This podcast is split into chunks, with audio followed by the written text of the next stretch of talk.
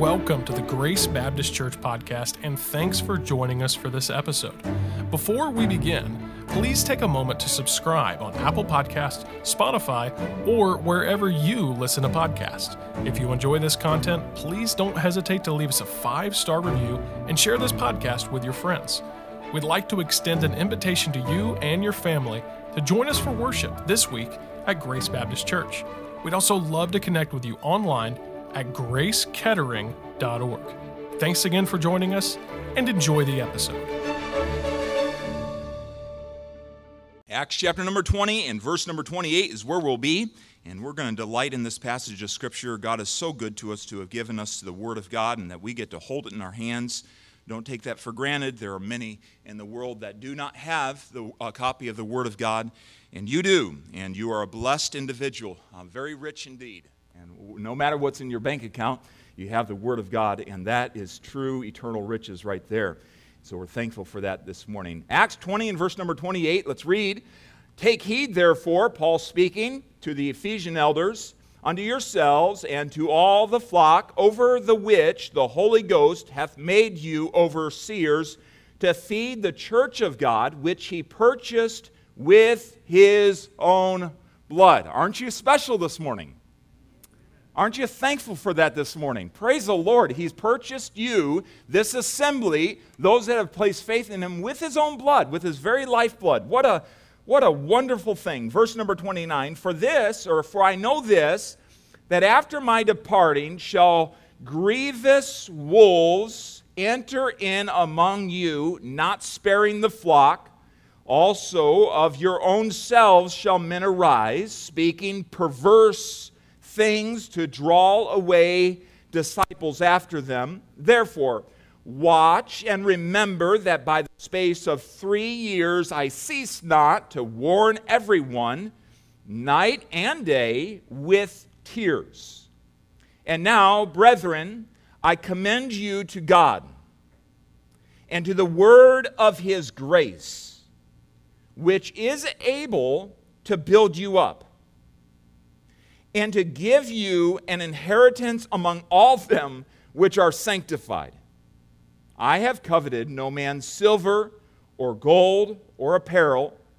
Yea, you yourselves know that these hands have ministered unto my necessities and to them that were with me. Remember, Paul would when he would get to a city, if he did not have the support he needed, he would, he would do tent making. He'd literally make tents. That's what he did when he got to Corinth. And so that's what he's talking about there in verse number 34. Let's look at verse number 35. I have showed you all things, how that so laboring ye ought to support the weak, and to remember the words of the Lord Jesus, how he said, let's read this together it is more blessed to give than to receive. And when he had thus spoken, he kneeled down and prayed with them all.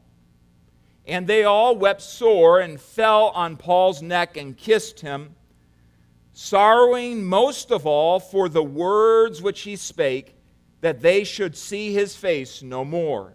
And they accompanied him unto the ship. You may be seated. Thank you for standing and let's pray together. Our Father, again, we bow before you in this assembly and just thank you for the, the wonderful treasure that your word is to us. And we ask now that you'd open up your word uh, like as if it were, were real bread. Lord, it is spiritual food that um, we're asking you to nourish us with. You've prepared it for us this morning, and I pray that you would nourish every believer here with, with spiritual food that they would just really sense that you've filled them up. No doubt some have come today uh, feeling empty, just weary, uh, even like the song just said, weary and worn by a week in the world and uh, being around just the, the constant onslaught of the world, the flesh, and the devil. And Lord, you're very good to be able to take your word and, and gently fill us with spiritual food and nourishment so that we might continue on to serve you. And so we just ask that together this morning and ask that you would speak to every heart. And we'll give you great praise for what you've done. Uh, to one another, we'll give you praise. In Jesus' name, amen. Amen. So, we are in the third section, if you will, of this pastor's conference that Paul has called. There in uh, with the, the elders or the pastors of Ephesus. And I want us to grab this on the map. Help us out, guys, with, with this. And just remember, he was up in uh, Macedonia. He's come from uh, Achaia in the Corinth area. And because there was a, a threat against his life by the Jews, he decided to go on foot and not go straight to Jerusalem. Uh, for the Pente- uh, celebration of Pentecost. So he's, he's traveled on foot. Then he got on a boat somewhere around Philippi and he's traveled down to Miletus where he has been meeting with the Ephesian pastors. Now, uh, they were about 30 miles away from Miletus, so he called them down because he just had a brief layover. It'd be like meeting in an airport hotel, except it was a shipyard something or other, right? Um, in fact, I did a little bit of study this week just to think a little bit more about Miletus. It's an interesting uh, seaport area. There was a, a harbor there that Paul might have come into. It's called Lions Harbor. Um, because of the, the lions that were actually there and uh, used as the moorings that they would attach the ship to, uh, ship to and, ro- and rope it off. And so um, maybe Paul passed by this, this, this particular mooring as he uh, docked there for just, I don't know if it was a couple days or if it was just a few short hours, but he was there, uh, there at Miletus. Also, they would have probably passed by this monument uh, to Pompey, uh, and it used to be about a 25 foot monument. It's just, uh, just that now. And so he's there in a real place with real people just like you and I, and he's there with a specific purpose to lead leaders to invest in the pastors.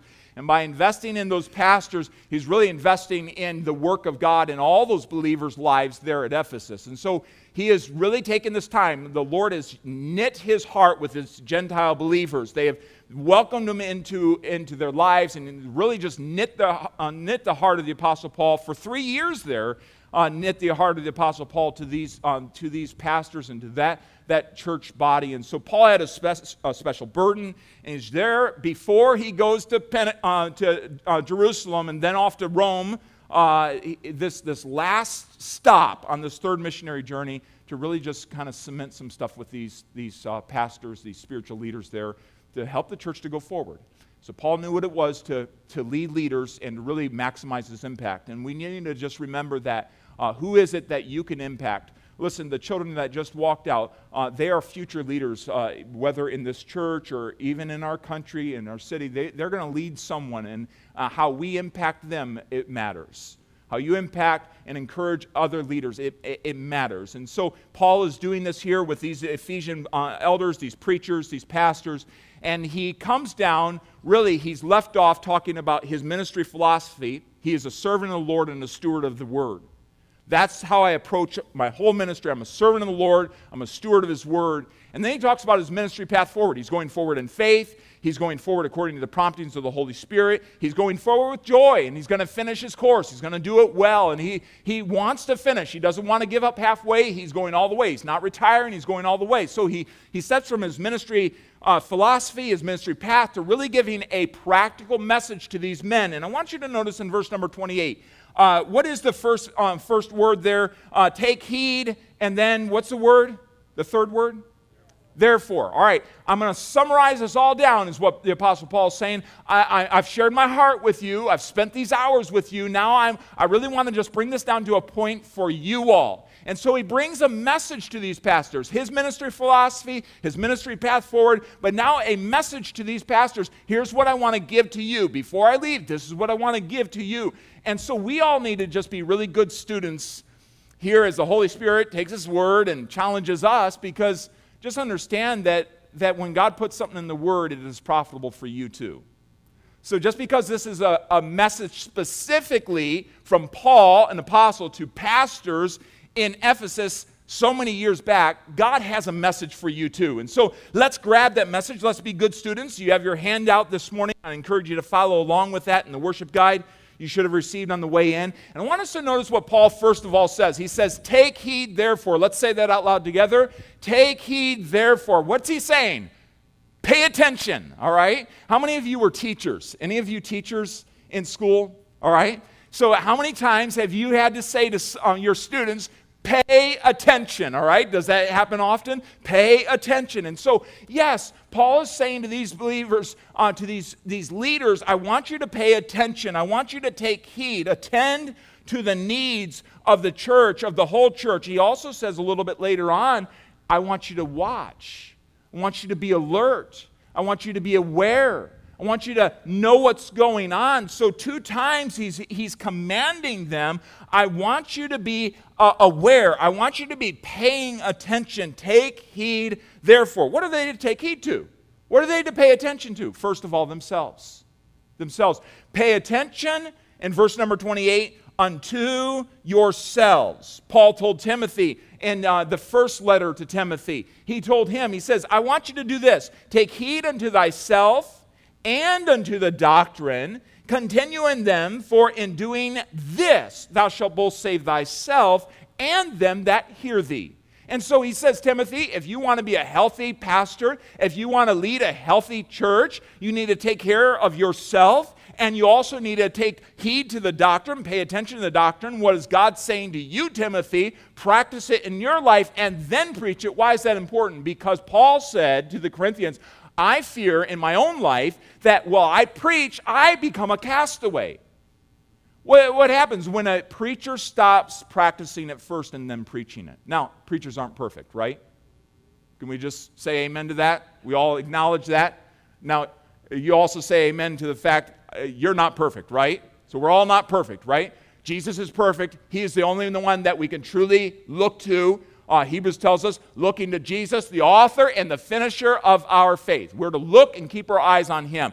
By faith you stand, Paul said in, uh, in the first chapter of 1 Corinthians. Why? Because he said, listen, your faith does not rest in me, it rests in Jesus Christ. So let's keep our eyes in the right place. But at the same time, he's telling Timothy and these Ephesian elders, listen, you need to take heed to yourself. You need to practice the truth. You need to live out the truth and then preach it. Now, there's things that, that these guys would need to work through in their own lives, and sometimes they would be preaching along, and no doubt they would feel the conviction in their own heart. Yep, that's good, Lord. I need that. I need to practice that. Lord, help me with that. Give me your grace with that. And all that's a part of being a, a pastor and so on. But, but Paul was telling them, I want you to take heed to yourselves. You can't take heed to the flock well if you first do not take heed to yourselves well. And so he says, I want you to take heed to the flock. Now, Paul uh, recognized in 1 Timothy chapter 1 and verse number 12 that it was the Lord that put him in the ministry. He also told these guys uh, that they were to take heed to the flock over which the Holy Ghost had made you an overseer. It was the Holy Ghost that assigned them to the ministry. And so Paul is recognizing this fact. Guys, you're in this calling, you have this opportunity, you have this position, this service that you're offering, and you cannot do it well if you do not take heed to yourselves and pay attention to yourselves. This isn't about self esteem and this isn't about pampering self. This is simply, this has to do with you make sure that you are looking to the fire of your own soul. It is a tendency of fires to go out. Do you agree with that? They all go out. You got to stir it up. A pastor has to stir it up. That is what Paul is saying to these pastors stir it up. Stir it up. There are times that these pastors would need to come to a conference like this to stir it up. Why does a pastor, why do I go away to a conference? Just to get some time away? No, to stir it up. Why is it important to connect with other, other preachers and hear the preaching of the word? To stir it up. Right, take heed to yourself. And it ought to be something as you even think about this, just practically, as you think about that, uh, you hear I'm away at, at a conference, you ought to be praying, God, would you stir him up? Would you help him take heed to himself? Would you help him to look to the fire of his own soul? Would you help him to practice what he preaches? That's a good prayer, right? That's a good prayer. So it, it's a needed prayer. And so I want us to take a moment, and I'm just going to say ahead of time there is a, a, slight possibility, because there's a lot in this passage, there's a slight possibility we may, we may just be here for a little while, okay? I want you to go over to 1 Timothy chapter number 3 and verse number 1. I want you to notice this because Paul's talking to pastors. He says, This is a true saying. If a man desire the office of a bishop, he desireth a good work. Now, what's that word there? A good work. Not, not a pleasure cruise, not a walk through the park. He desires a good work. Now, it is said that, that likely Timothy, at one point or another, pastored the church at Ephesus. So he's telling Timothy, listen, when you desire the office of a bishop, the office of a pastor, when there's this desire, this God given uh, desire in your heart to pastor, just understand that this is a work. It's not something, you know, it's not a position that you get to lord it over everyone and boy, it's just this really cushy position. No, it is a good work. It's a work. It's something to be labored in. And Paul talks about that labor. But I want us to be there at 1 Timothy chapter number 3 and verse number 2 because we live in a day where we see a lot of a, a lot of churches, a lot of pastors, a lot of people setting themselves up as pastors. Does the Bible have anything to say about what a pastor should be? Yes. Now, does the Bible say a pastor is to be perfect? No. Does the Bible say that a pastor should be put on a pedestal and worshiped? No. But a pastor does need to follow some qualifications. We're going to take some, uh, some time here just to read what the Bible says about that. Because that's important for us all to recognize. Now, um, I don't say this to, to put us in alarm, but friends, what would happen if this is my last Sunday and God takes me home?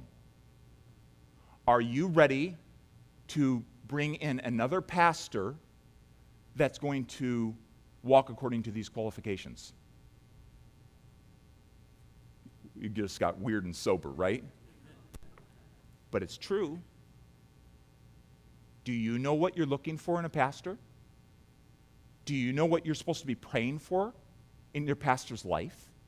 So he's saying, take heed to yourselves. Well, what, what, what is it that they're supposed to be taking heed about? What are they supposed to be what are they supposed to be doing? And so look here. Uh, it's actually Second Timothy. No, First Timothy. I'm in the wrong spot. You're there and I'm not. So First Timothy chapter number uh, 3 and verse number 2, a bishop must be blameless that's the idea of not having anything that the public can get a hold on, no, n- nothing that can be grabbed onto, and, and an accusation can be made. Uh, uh, so he must be blameless, the husband of one wife. He is, he is to be exemplary in, in his marriage. Uh, he is to be a one woman man.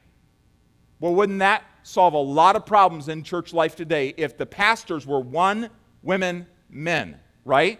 So uh, we believe that a pastor should be able to, to have a pattern of faithfulness. And so uh, we also believe here at Grace Baptist, uh, uh we, we uh, believe that a pastor should not be divorced and, and remarried, that he should be a one woman man. He, he should have an example that he's leading in that way. And so he's the husband of one wife, vigilant. By the way, he is the husband.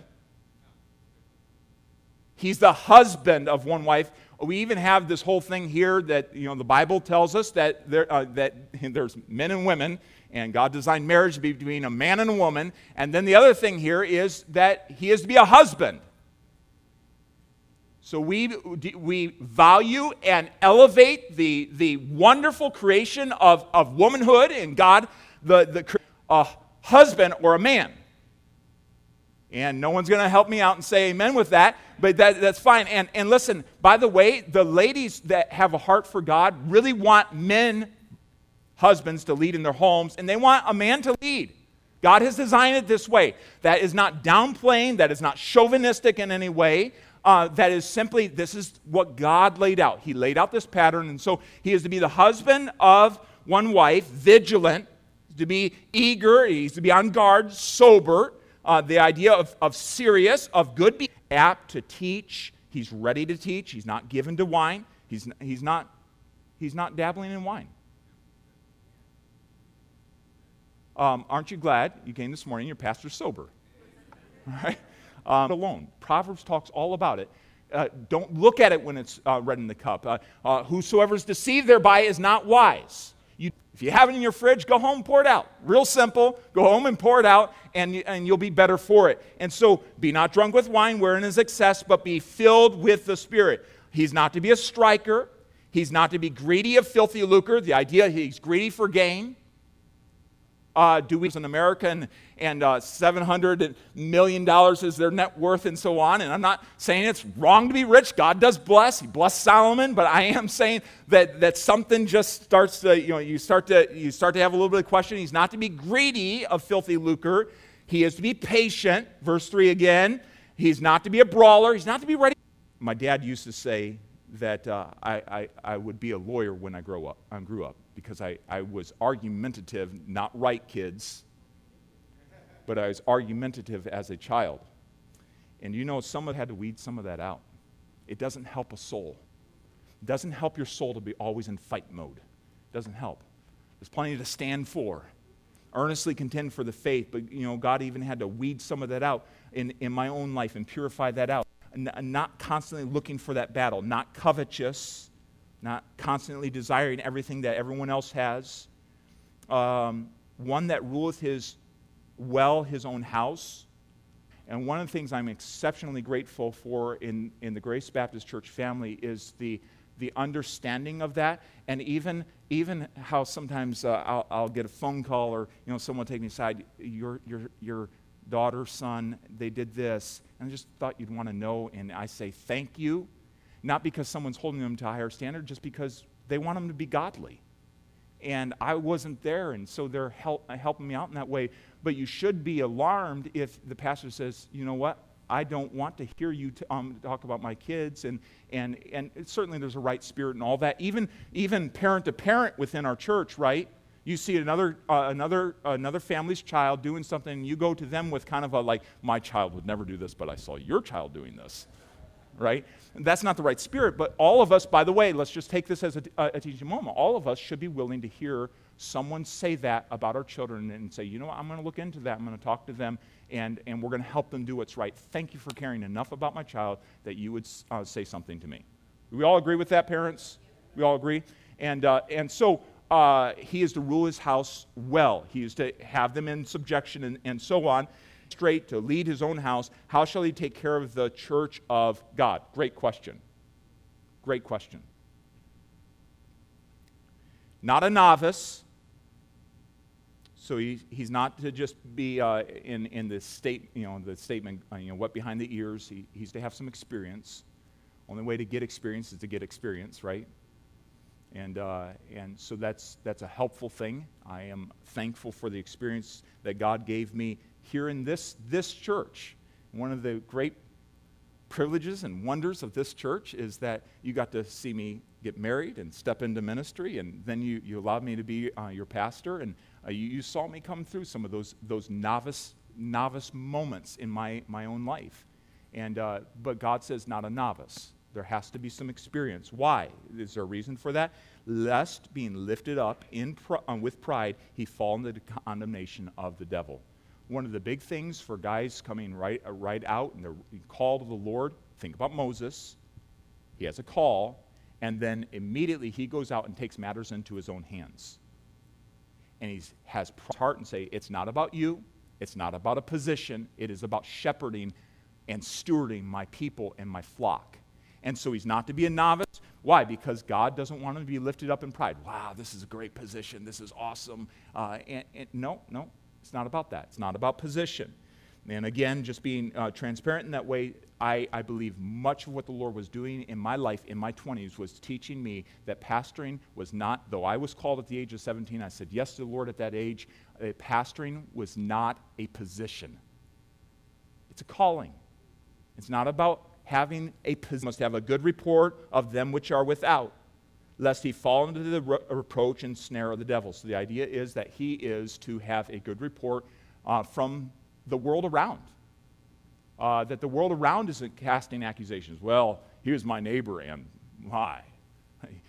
He, he never, he always blew his grass clippings into my driveway and, you know, whatever it is. Okay. So he's, he have a good report um, from them that are without. Now, I want us to go one step further and just deal with something here. Look at verse number eight. Likewise, read it out loud with me, verse number eight. Likewise must the deacons be grave. Now, we're not going to go all through that right now. But I want us to also just notice that the Bible puts the qualifications upon the Grace Baptist Church pastor and the deacons, and there can be multiple uh, uh, staff or pastors, if you will, but the, the general office of pastor and deacon, and God has qualifications on those spiritual leaders. All right? And those qualifications come from Scripture. So we all know where those are. 1 Timothy chapter number 3, verses 1 uh, down through about uh, verse number uh, 12. And so we want to make sure that we are mindful of that. So, what are these guys to take heed to? Take heed to yourselves. These areas, take heed to your own emotional health, your strength, and, and so on. So, uh, we've read the qualifications. We understand that. I hope that's a good refresher for you this morning. Pastoring is a 24 7 calling. It's a calling, it's not just an occupation. It is a calling. It's, it's different in the sense that, that God has, has called. It doesn't change you. You're still a Christian. You're still a follower of Jesus Christ. You're still a disciple. But it's simply a specific calling to lead specifically the church or the flock of God. Now, uh, a, a, leadership guru of years gone by, uh, Peter Drucker, he said this, and I thought it was interesting, and I just, I, I just say it so that we understand why it was so important what Paul was saying to these pastors. Hey, take heed to yourself. Why? Well, it's not necessarily always going to be easy.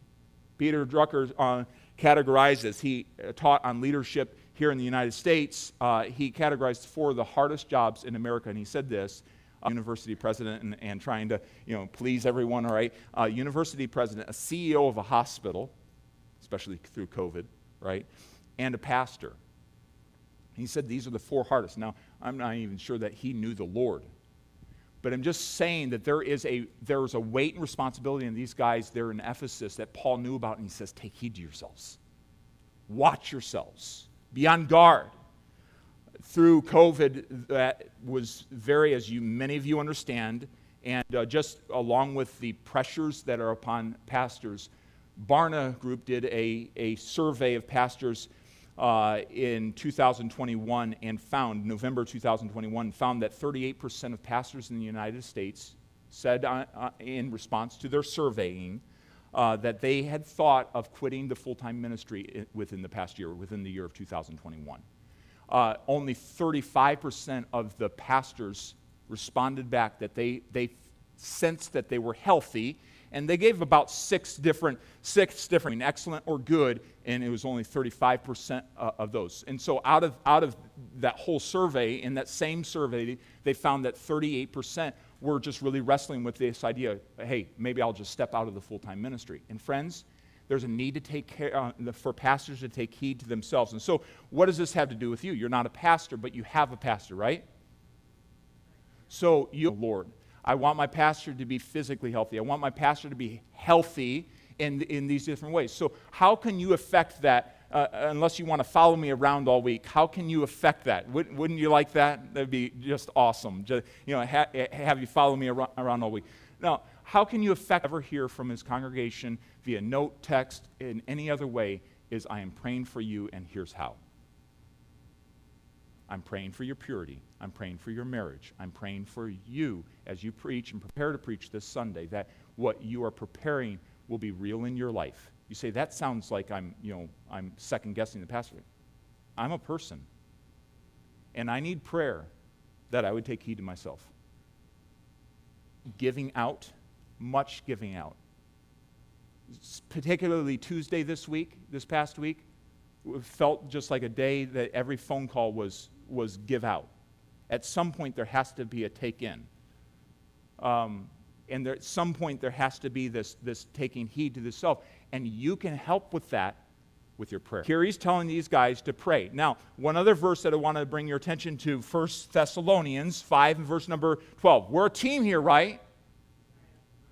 So it isn't just about the pastor doing his gig and, uh, and we do our thing. No, we're a team here. And what happens, I'm also told the Thessalonian believers, remember they're up in that, in that area of Macedonia. And he's telling them, he's writing to them, he says, We beseech you, brethren, to know them which labor among you and are over you in the Lord and admonish you. So, what's he saying about know? He's saying, listen, I, I want you to know them. It's not like, yeah, I know him. This mystique mistake, this idea of this, this huge distance between the pastor and, and the flock. Jesus didn't operate that way. He was with his disciples, was he not, for three years? So, he's with them. There was a relationship. the many of the reason, and, and though it does, it does, uh, it does open up and, and sometimes gets busy, but much of the reason there, he intended for there to be a, a relationship there. Now, I appreciate the way that, that so many of you respect, and one of the, one of the, the, the maybe difficult things to hear, and I, I, I hope maybe just to take this opportunity just to, to set this, um, is sometimes people call me and say, I'm sorry for bothering you. I'm sorry for bothering you. And that's the first words. Okay, let, us just be real. God has placed me here, no, I can't deal with everything all the time right in that moment.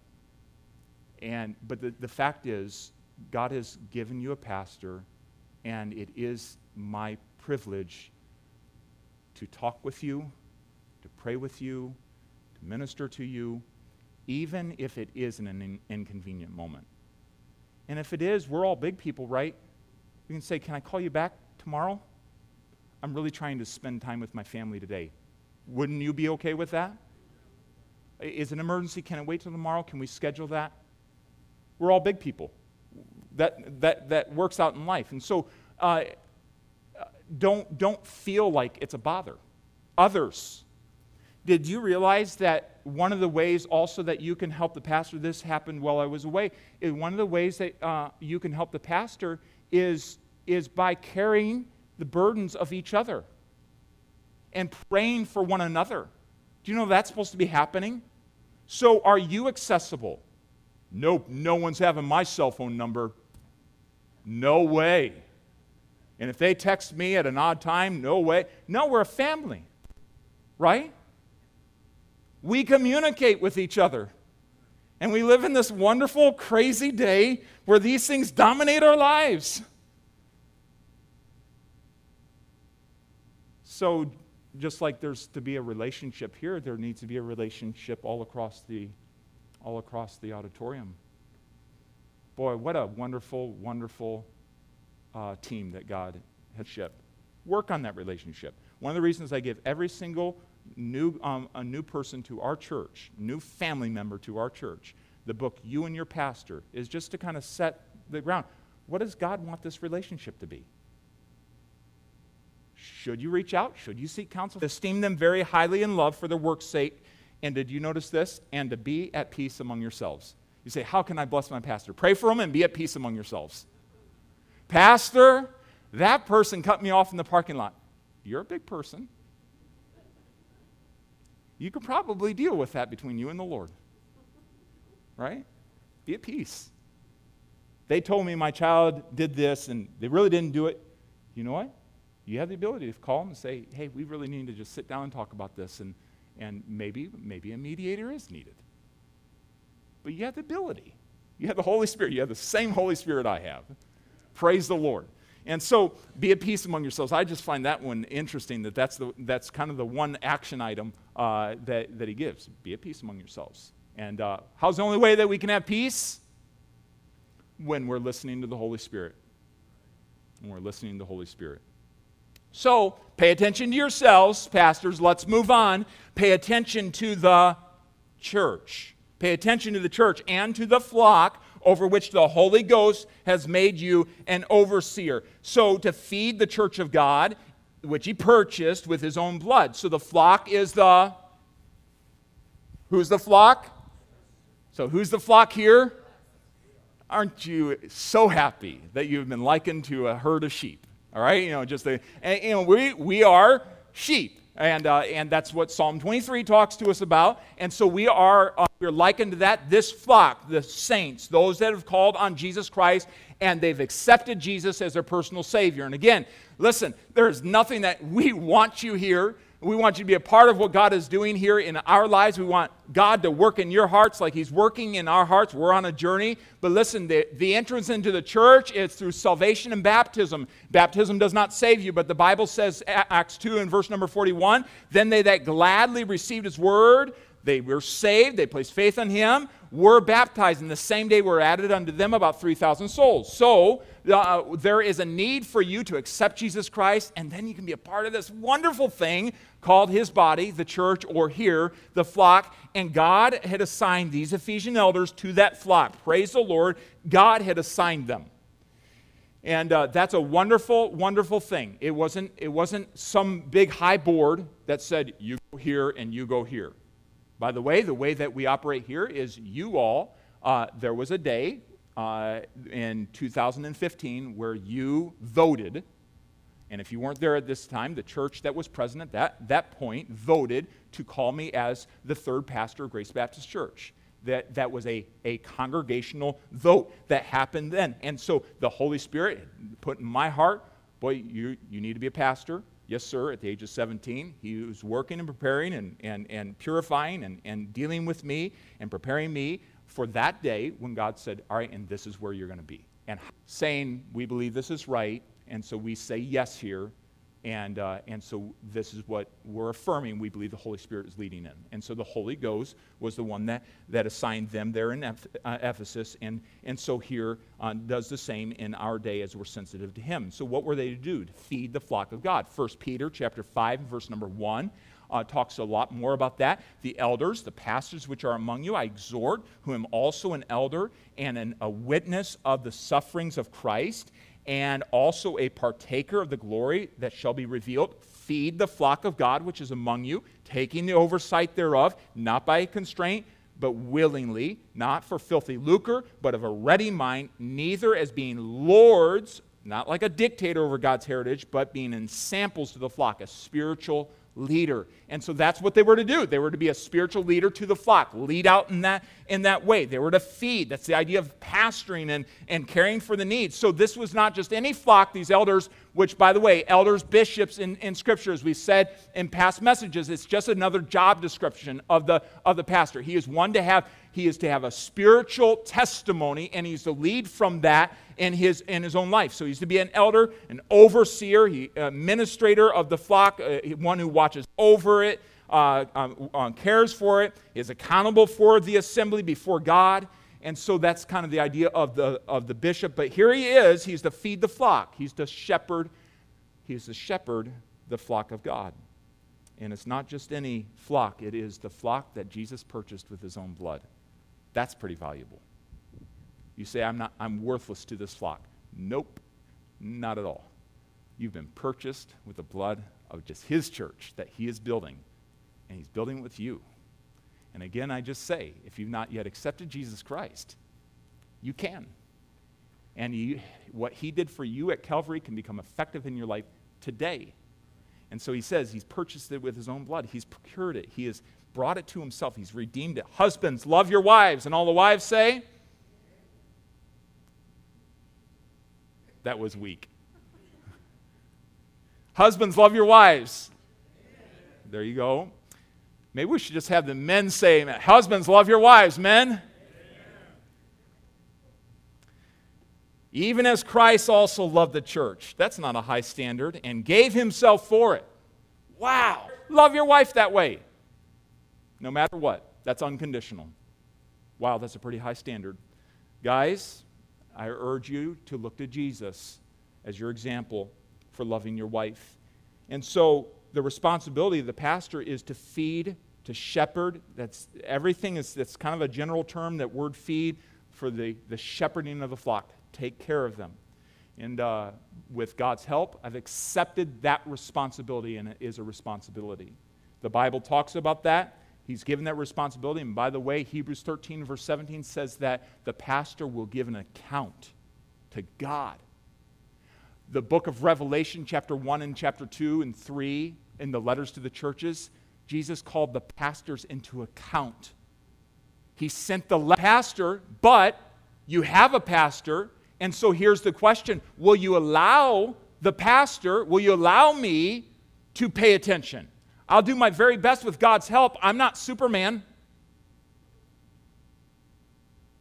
But I'll do my very best, and I'll, I'll just say, I'll probably miss some things. I, I, I won't probably, I will miss some things. But will you allow me to pay attention to you? Will you allow there to be a, a relationship Uh, don't, don't hold at arm's length. I, I, I won't soon forget the quote that Brother Billy Ingram gave us during the revival week that he said he challenges his people with. He says, You're either being pastored or you're being pastored around. There's some people that are easy to pass, and then there's other people that are always running the fence line. They're always out in the distance. They're always, and they're on my heart, and it's like, where are they? They, they miss this, and they miss that. They, they seem distant. They, they, they're not singing out from their heart. I can see it on their face, and, and, and, and they're always running the fence line. Are you being pastored, or are you being pastored around? I saw a picture this week that popcorn uh, is heated in the same pan in the same oil and you know it pops at different times. You know it's amazing that you can get all the way to the end of the heat and some don't pop right? They, they just and you, you get this whole you get this whole pile of seeds down to the bottom. You know what? Boy i was so blessed. How is that? Friends are you willing to allow the pastor to pay attention? Are you willing to develop the relationship? Are you willing to take a step toward? Well he should have called me call him. Call me. And so, as, as, you just think about that, are you willing to be shepherded? Are you willing to communicate? Are you willing to serve with? I want to, uh, seeing that this message has turned uh, more personal in this way and, and, and it's coming out a little bit different than how, I, uh, how I, I thought, but I think it's good for us to, to be here and talk about these very practical matters. Are you with me? Amen. So, I want to embarrass a couple of people um, and, and then I'll ask forgiveness later. Um, I, was, I was writing this message down, and it, and it, it dawned on me yesterday afternoon that uh, some guys this week um, took uh, on themselves to do some ministry. And by the way, ministry is happening all over. Pulled up this week. Whoever mowed the lawn, it, it looked beautiful this week. Praise the Lord. Did, did a fantastic job and you guys are constantly um, doing that, just knocking it out of the park, making sure that things look pretty and, and uh, the and the communication that happened between the church family and you know kind of get a mapping of all that happening through any given week. Wouldn't that be fun? Just to see what god is doing between uh, one another. But um, uh, brother minnow and brother brenton and brother caleb uh, went over to help a church plant this this past week on friday as i understand and uh, I was at a pastor's conference and really needed my heart filled. And I, I was kind of, it was a pastor's meeting here in Ohio, and just I, I was just, uh, just struggling a little bit. And the Lord used the messages that day to really encourage my heart. And I had my two sons with me and encourage their hearts, and it was just, it was a God moment. But uh, as the pastors were introducing themselves in that pastor's meeting, one of the pastors stood up and, and said, Hey, I pastor Life Signs Deaf Baptist Church. And, uh, and so uh, he's over in New Albany, and uh, Pastor Scott Crabtree, and he said, You know, we have a, a real big need. And we, uh, in, a, in a hearing church, sound is everything. But in a deaf church, uh, sight is everything. And when the platform is low and we fill up our auditorium, people complain about not being able to see and they can't get the message, all right? So that's a problem. He says, if any of you would just pray about this, we really have a need to raise up our platform and, uh, and so that people can see and hear the word. The church is about four years old, as I understand it. And so, uh, anyway, I, on my way home from that project and then came back, and Brenton and, and, and Brother Caleb uh, went along with them this past Friday. Well, what's just super encouraging to me, and I, I'm highlighting this, but this is happening, friends, you all are doing your meeting needs and that's a big blessing you're serving together that's a huge blessing all right i didn't go one i didn't go one time you guys did it all um, but I, I texted with him yesterday, and he was overwhelmed by our church's ministry through these men uh, to them. He says, They wouldn't even let me fill up their gas tank. And so um, they, they, were t- he, they were blessed. And today he goes, I'm just, I'm so looking forward to being um, a little taller today in church. And so there's a deaf church that's meeting together on a platform that, that our body, um, through these guys put together and, and, and build up. Just a very practical thing. But you know what that is? It's serving together. Do you know how, do you know how that encourages my heart as a pastor? Because I, I, I literally drove into my, uh, into my street yesterday and thought, you know, I didn't have to, well, others in the church served together. Right? Isn't that the beautiful picture? And so uh, listen, this paying attention to the, to the flock, there's a, there's a responsibility on, hey, I, I want to be a part of what God's doing. When, when there's a burden on pastor's heart, I want to be, I want to be connected there. I want to, I want to be able to serve. I want to be able to join in on that. Let's keep growing in that. Let's be willing to be pastored. Let's be willing to be sent. Hey, this project needs to happen. By the way, some of some of you all are signing up to go up to Dearborn, Michigan, and to visit that church plant up there in, in the heart of the, uh, the, that Muslim city. And, and they've gotten a building, and, and what a blessing that is. And I talked to Brother John Connor, and they're looking for a building over in, in, uh, in Hilliard, Ohio. And we'll have an opportunity to visit there. And some of you are planning to, to go and serve in Grenada. And praise the Lord. Praise the Lord. And so the greatest ability is not your abilities, but it's availability. The greatest ability is availability. And that goes right down to what they were to be developing in the church. Hey, let's, let's, let's, let's work together. Let's serve together. Let's communicate together. And they were to be paying attention to the flock. Then, one more thing that I'm going to hit today, and this will be where we end. And I want us to, think about this. They were to pay attention to themselves, to the church, helping the church to serve together, shepherding, feeding them through the word, uh, feeding them the, the truth of God's word, which, by the way, is what is the most needed thing in a church body. What a church, what a, what a church feels about the word of God is, is, is the most important thing. We, we must gather around the word of God. We must not slight that. And so they're to feed the church of God and feed it from the word. And by God's grace, every time the doors are open, we're going to say, let's turn in our Bibles and let's get into the word, right? Let's see what the word has to say. But they're also to pay attention to their enemies. Verse number 32. Read it, uh, uh, read it with me or look at it with me. He says, For this I know, verse number 30, uh, 29. For this I know that, now, little cats can be grievous.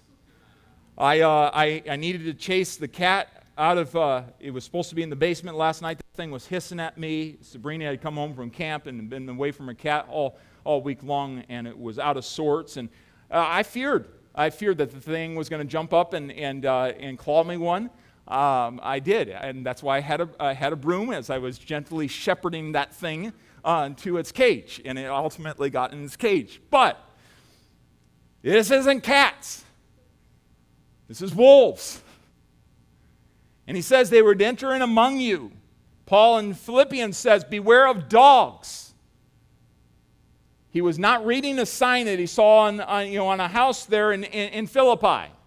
He's saying, Beware of dogs, beware of false teachers, beware of evil workers, beware of the concision, he says. So the wolves here, Paul is talking about these false teachers that bring in doctrinal error into the church assembly and, and peddle it among each other. No wolf comes in. They, they typically sneak in. They do not come up to the pastor and say, I'd like to peddle, I want to teach some false doctrine, and I just wanted you to be aware. They never do that. They instant message it, they share a YouTube link, they share a book. They call attention because this is going to happen. And I, I think we live in a day where there is so much falsehood that is spread about and much of it is spread through technology and YouTube. You can find a pastor, you can listen to a pastor every single moment of the day. And just because they're a pastor doesn't mean you should be listening to them. There are a lot of false teachers on YouTube that you can bring right in and put in your living room on your TV screen. Beware. By the way, those false teachers that make their living in the limelight there are not going to be the ones to visit you in the hospital or to preach your funeral. And it's amazing how many times God's people will give up allowing a pastor to shepherd them for the voice of somebody that is hundreds of miles away. But this one said, I am saying this God gave you a pastor, and these guys will sneak in, and their heart is to get the flock. Now, did you notice there? It says they, they don't spare the flock, they don't care if they're harming it, they don't care if they blow it up and he says they, they want to draw them away. Some will even rise up from within the flock. They want to draw away. And so they, they always steal sheep. They don't co- uh, convert people, they steal sheep. They, they go after those that are already in the flock. They don't go door to door or you know, find a person, lead them to the Lord. They go after. And friends, he says, Beware to these preachers. He, I want you to beware. And so, what are some of the things that we ought to beware about? I want you to notice a few things that, that, are, that are doctrinal error that can creep into a church. Uh, this one's really obvious, and I know that most of you would say, We see that, we stand against it. But this whole matter, the Bible says salvation is by faith through grace, and it's not of yourselves, it's by grace through faith. It's not of works. Why? Lest any man should boast. For by grace are you saved through faith. We don't dip the flag on that. But, friends, it's easy to say, here's somebody come in, and just to accept them, oh, I'm saved. I've always believed. I'm a pretty good person, and, and not really to stand up for salvation by grace through faith. I always, always will talk to a person and, and try to see when was the point in your life where you realized you're a sinner and that your sin deserved the, the, the penalty, the judgment of Almighty God, and you turned to Jesus the day that you came to Jesus Christ? When was the day? When was that point? And it is so important that we stand for salvation by faith. But one of the false doctrines that's taught in so many churches is that we, we earn our salvation. We earn our salvation. And it is a false doctrine, it's against Scripture. Now, there are many others. We believe in, in, in, salvation by faith through grace in Jesus Christ, through the work of Jesus. Creep into the church this, this idea of hedonism. You say, well, there's, there's no way that hedonism could creep into our church. You know what hedonism is? It is living for the senses, it is living for material uh, goods and sensual pleasures. Do we not live in a society that is full of hedonism? And you know what? Soon enough, the people of, of God, as they bump shoulders with the world day after day after day, ah, oh, it's not so bad. And live for the senses. We have to be aware. We have to be aware. Life is not in the things that you have. If I have this, I can be happy. If I have this, I'll, I'll finally be in the right spot. No worry in your relationship with the Lord. Love not the world, neither the things that are in the world. If any man love the world, the love of the Father is not in him. Love God, not self, not what you can feel, not what you can buy.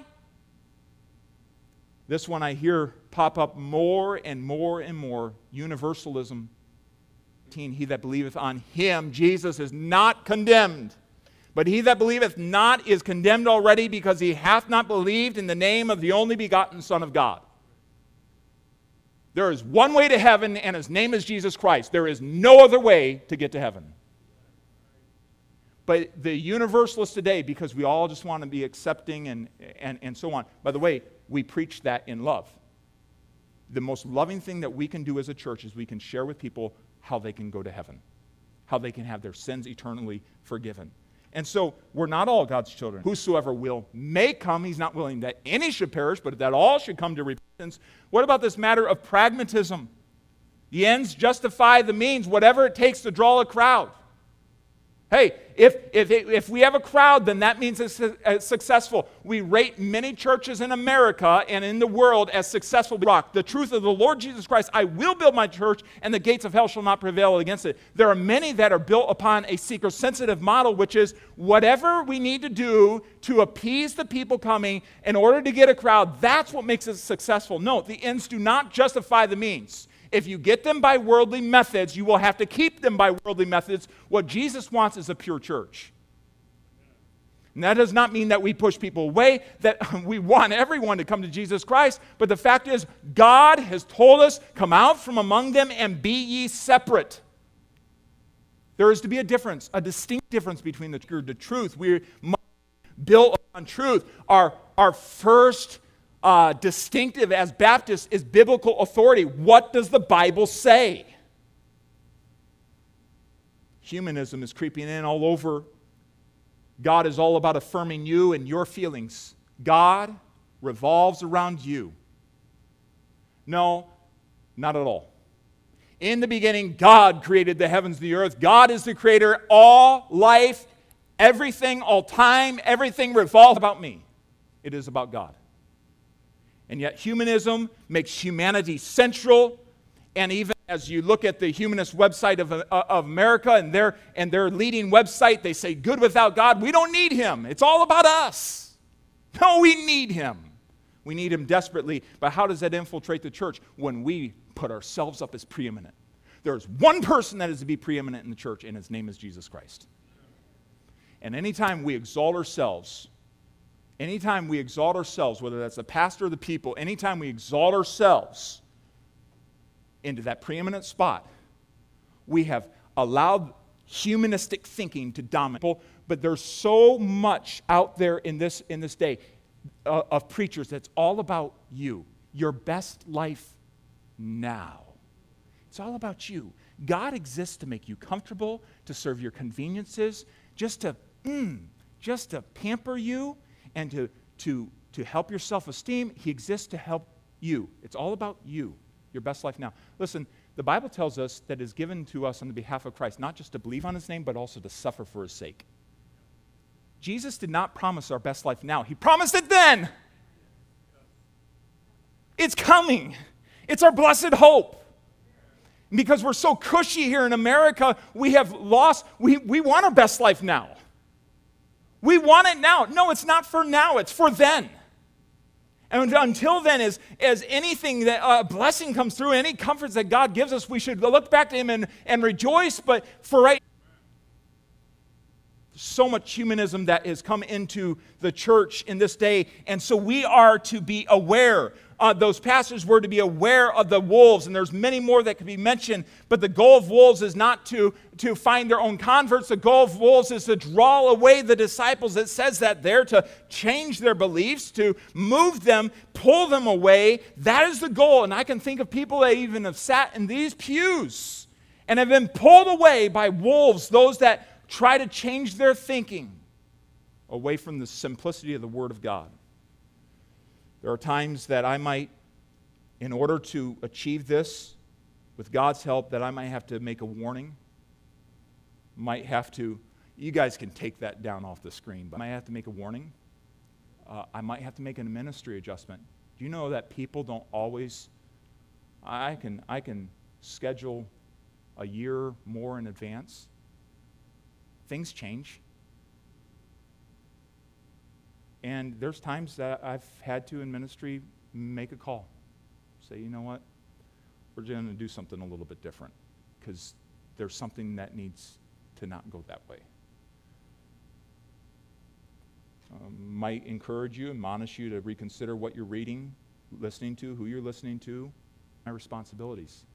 I'm not infallible in that. Jesus is. Aren't you thankful for that? So, are you willing to listen? You willing to listen to God's word and apply it right into your lives? Are you willing to obey them that have the rule over you, that, that spiritual leadership, and, and submit yourselves? You know what, Pastor, I don't see exactly that way, but you know what? I appreciate your concern. And I'm, I'm going to follow along with that. Because, and there's a lot in there that's very, very practical to us today. And so if they're told to pay attention to the, the flock, then the, the flock should pay attention to what, what is being said, and the flock should welcome that and so maybe today, as we just um, bring this all to a close, we would just say, you know what, Lord, I thank you for giving us a pastor, and I, want to I wanna pray for him. Uh, I, I, I, want to welcome his ministry and, and pay attention to the flock. I also want to pray and just support uh, this, this matter of him paying attention to enemies. There, there's, there's much that is shifting in our day. Uh, God's truth does not shift. There's much that is shifting in our day. And so we want to we want to be believers who pay attention. How many of you say today, Pastor, uh, areas to pray for, and, and I'm, I accept that challenge, and I will be uh, more concerted in praying for you uh, in, this, in this matter. And so, if anyone would just say that this morning, would you just put up your hand to that? I appreciate that very much. I know that's personal, but I, ask, I do ask for your prayer. I'm going to say God worked specifically in listening and developing that relationship, and God worked specifically in my heart in that area. Anyone like that this morning? God worked specifically in my heart. Amen. How many of you realize there's wolves that want to creep in? And you would pray that God would help your pastor in this matter of watching out and paying the very best to pay attention to what God is doing in your pastor's life and in following that way. I have one more question. Do you know for sure that you're on your way to heaven? Do you know you're a part of the family of God? Have you been purchased with the blood of Jesus Christ? Have you allowed Him to save you from all of your sins? Anyone, without anyone looking around, is there anyone like that this morning? I don't know for certain, but I'd like to. I'm not going to point you out, but I'd certainly like to know. Is there anyone that God's working in your heart? I don't know for certain that I'm saved, but I'd certainly like to. Anyone like that at all today? Right. Say, Lord, my pastor's to pay attention to us, and so I pray for him in that way. The Lord, help me to pay attention to what my pastor is, is leading, how he's shepherding, and uh, pay attention to the word that's preached, and to, to, to develop that relationship.